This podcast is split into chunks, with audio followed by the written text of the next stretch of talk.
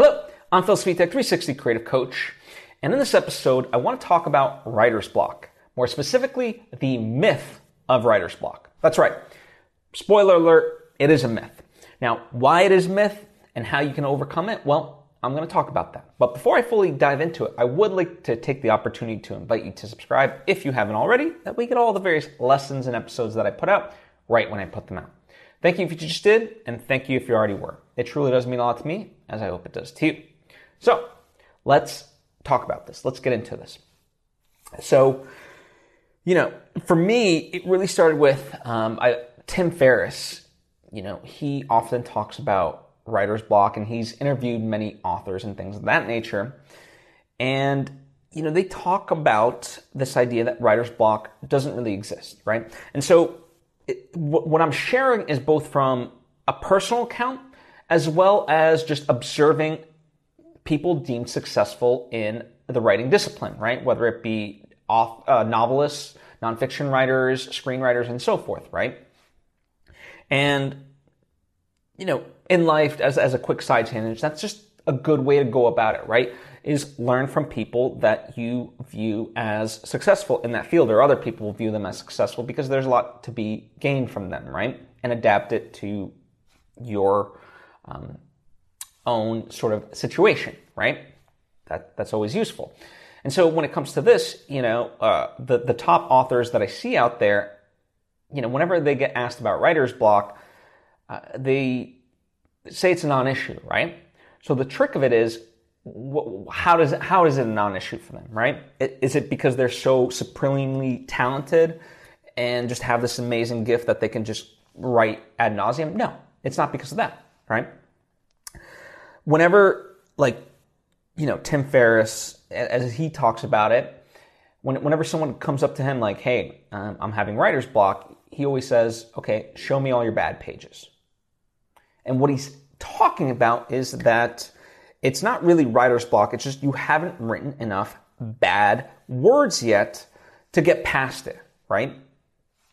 Our minds, they try to create perfection. And as soon as we get into a creative act, such as writing, the, the inner critic of our mind is already going to work of like, that's crap, that's stupid, whatever, right? And as Steven Pressfield would say, that's the voice of resistance literally pulling you away from writing anything simply because you're already being self-critical.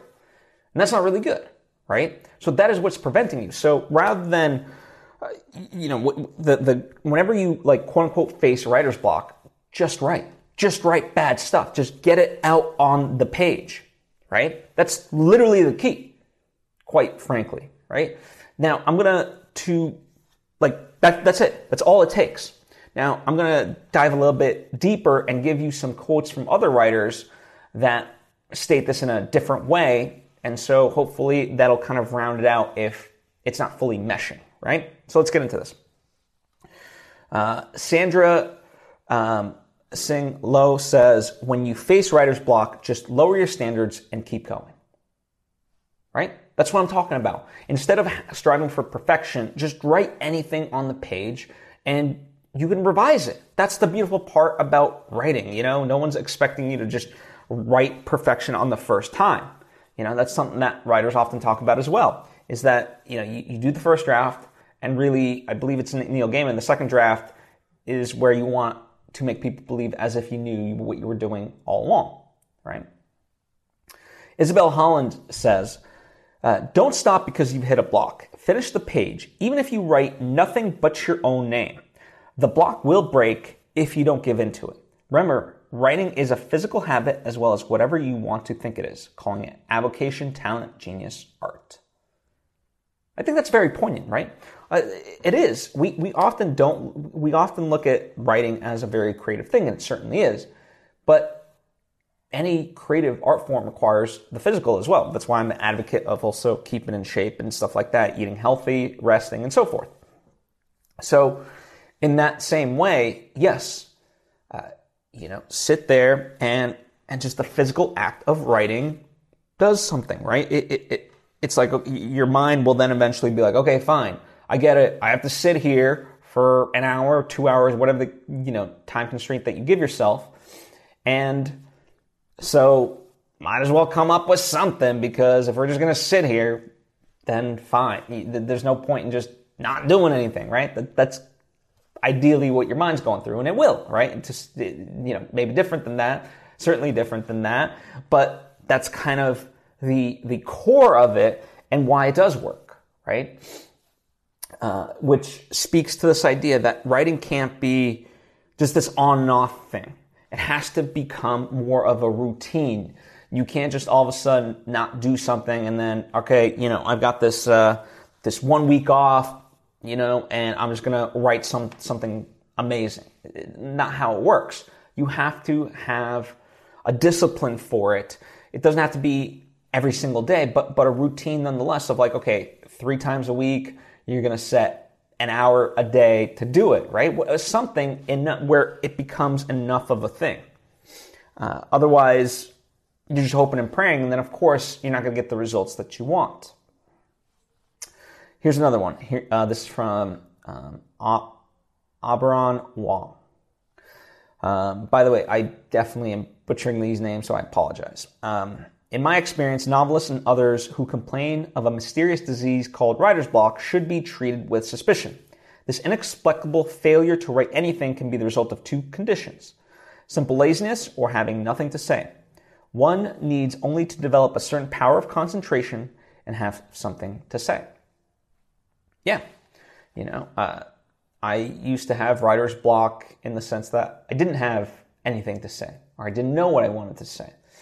And now that I'm, you know, in my 30s, it's like, okay, I can reflect back on things and, and I have gained enough perspective and consumed enough and, and so forth to, to have something to say, right? I feel in a place of like, okay, what I have to say is now valid and, you know, I'm not going to necessarily overreach, but I'm going to make what I have to say as as artful, let's say, as as it can be, right? And as poignant as and so forth. And as I continue to develop as an artist, as a person, then I will have more to say and can say it more beautifully, right?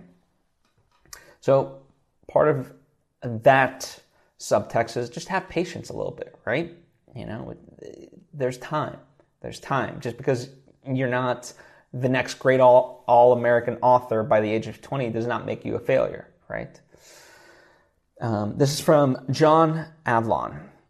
I'm superstitious about writer's block to the extent I don't particularly feel like devoting a great deal of time to dwelling on it. It seems like getting stuck in a desert, a nightmare. But there are definitely times when the inspiration flows more freely than not. It seems to me that writing is a muscle. It gets stronger the more you use it. If you let yourself fall out of habit, it can be hard to get back in form.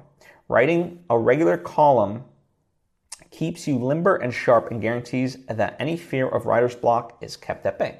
So there you go. The routineness of it all, just doing it uh, over and over as opposed to just this infrequent, um, you know, uh, once a blue moon thing. You know, once a blue moon is not going to get you the results that you're looking for, right? Just no amount of talent will. And then there's Seth Godin, right? I write like I talk, and I don't get talker's block. That one I just thought was funny. I think uh, Seth Godin is a wonderful person on on creativity and outputting it and so forth, and uh, really, you know, uh, really a fantastic resource. But in this sense, I, I found it amazing, uh, very funny, and all of what I'm talking about also underscores this idea that I, I published a while ago, which is that quantity creates quality. You know, so so this idea of like if you just keep writing and just keep writing and just keep writing, yeah, you're going to put down a lot of crap words, but through that you can revise and revise. You know, in fact, very uh, very recently, uh, Marissa Serafina and I we do a book discussion show, and the book that we had just done was The Invisible Woman by Erika Robuck, and at the back of it, there's a little Q and A, and you know, she she answers a question about sort of the writing process, and and she was talking about how with that book, you know, there was like four versions of the book uh, that that she had written that were completely different than what it ended up being, and that's great because it led her to that, right? So it, she, you know, but it was through literally completing those four other ones that, you know, at, at, at this point in time have not seen the light of day, right? Who knows? But they weren't intended to be published, and, and but it led to that one, right? So that's what writing is all about. You have to put the crap out onto the page and then revise, revise, and revise. That's what overcomes writer's block. So that's what I have for you. Please take it to heart. Uh, get rid of the idea that writer's block exists. It is a limiting belief. You can work through it. I promise you that. It just takes time and effort, right? So put in that time and effort and you will see the results. Uh, thank you so much. As always, if you have any questions or thoughts of your own, comment down below. Likewise, if you appreciate what I do and think I can be of benefit to you, um, and would appreciate more direct interaction, well, that's what my Patreon page is for. Uh, Patreon.com slash Phil Svitek. That's where I can help you out in more direct ways. In fact, a uh, big shout out to my patrons over there. Um, I want to highlight specifically Ken Napzok, James Lott Jr., and Anthony Becerra. Um, you guys, uh, you know, are fantastic. You guys have been there from the beginning for me, so truly appreciate you. Um, and uh, yeah, you know, to that same effect, I also have stuff that I put out into the world creatively, uh, whether it's my movie, uh, the one movie out currently, or my nonfiction book, my fiction book, and other stuff. So all that stuff is linked to down below if you want to support me that way. Uh, supporting that stuff allows me to, you know, it's a symbiotic relationship, right? Supporting that stuff helps support this because by getting to do that stuff, I'm able to bring the lessons to you from everything that I've learned, right? And share them freely here with you. Anyway, I appreciate you and hope to see you next time.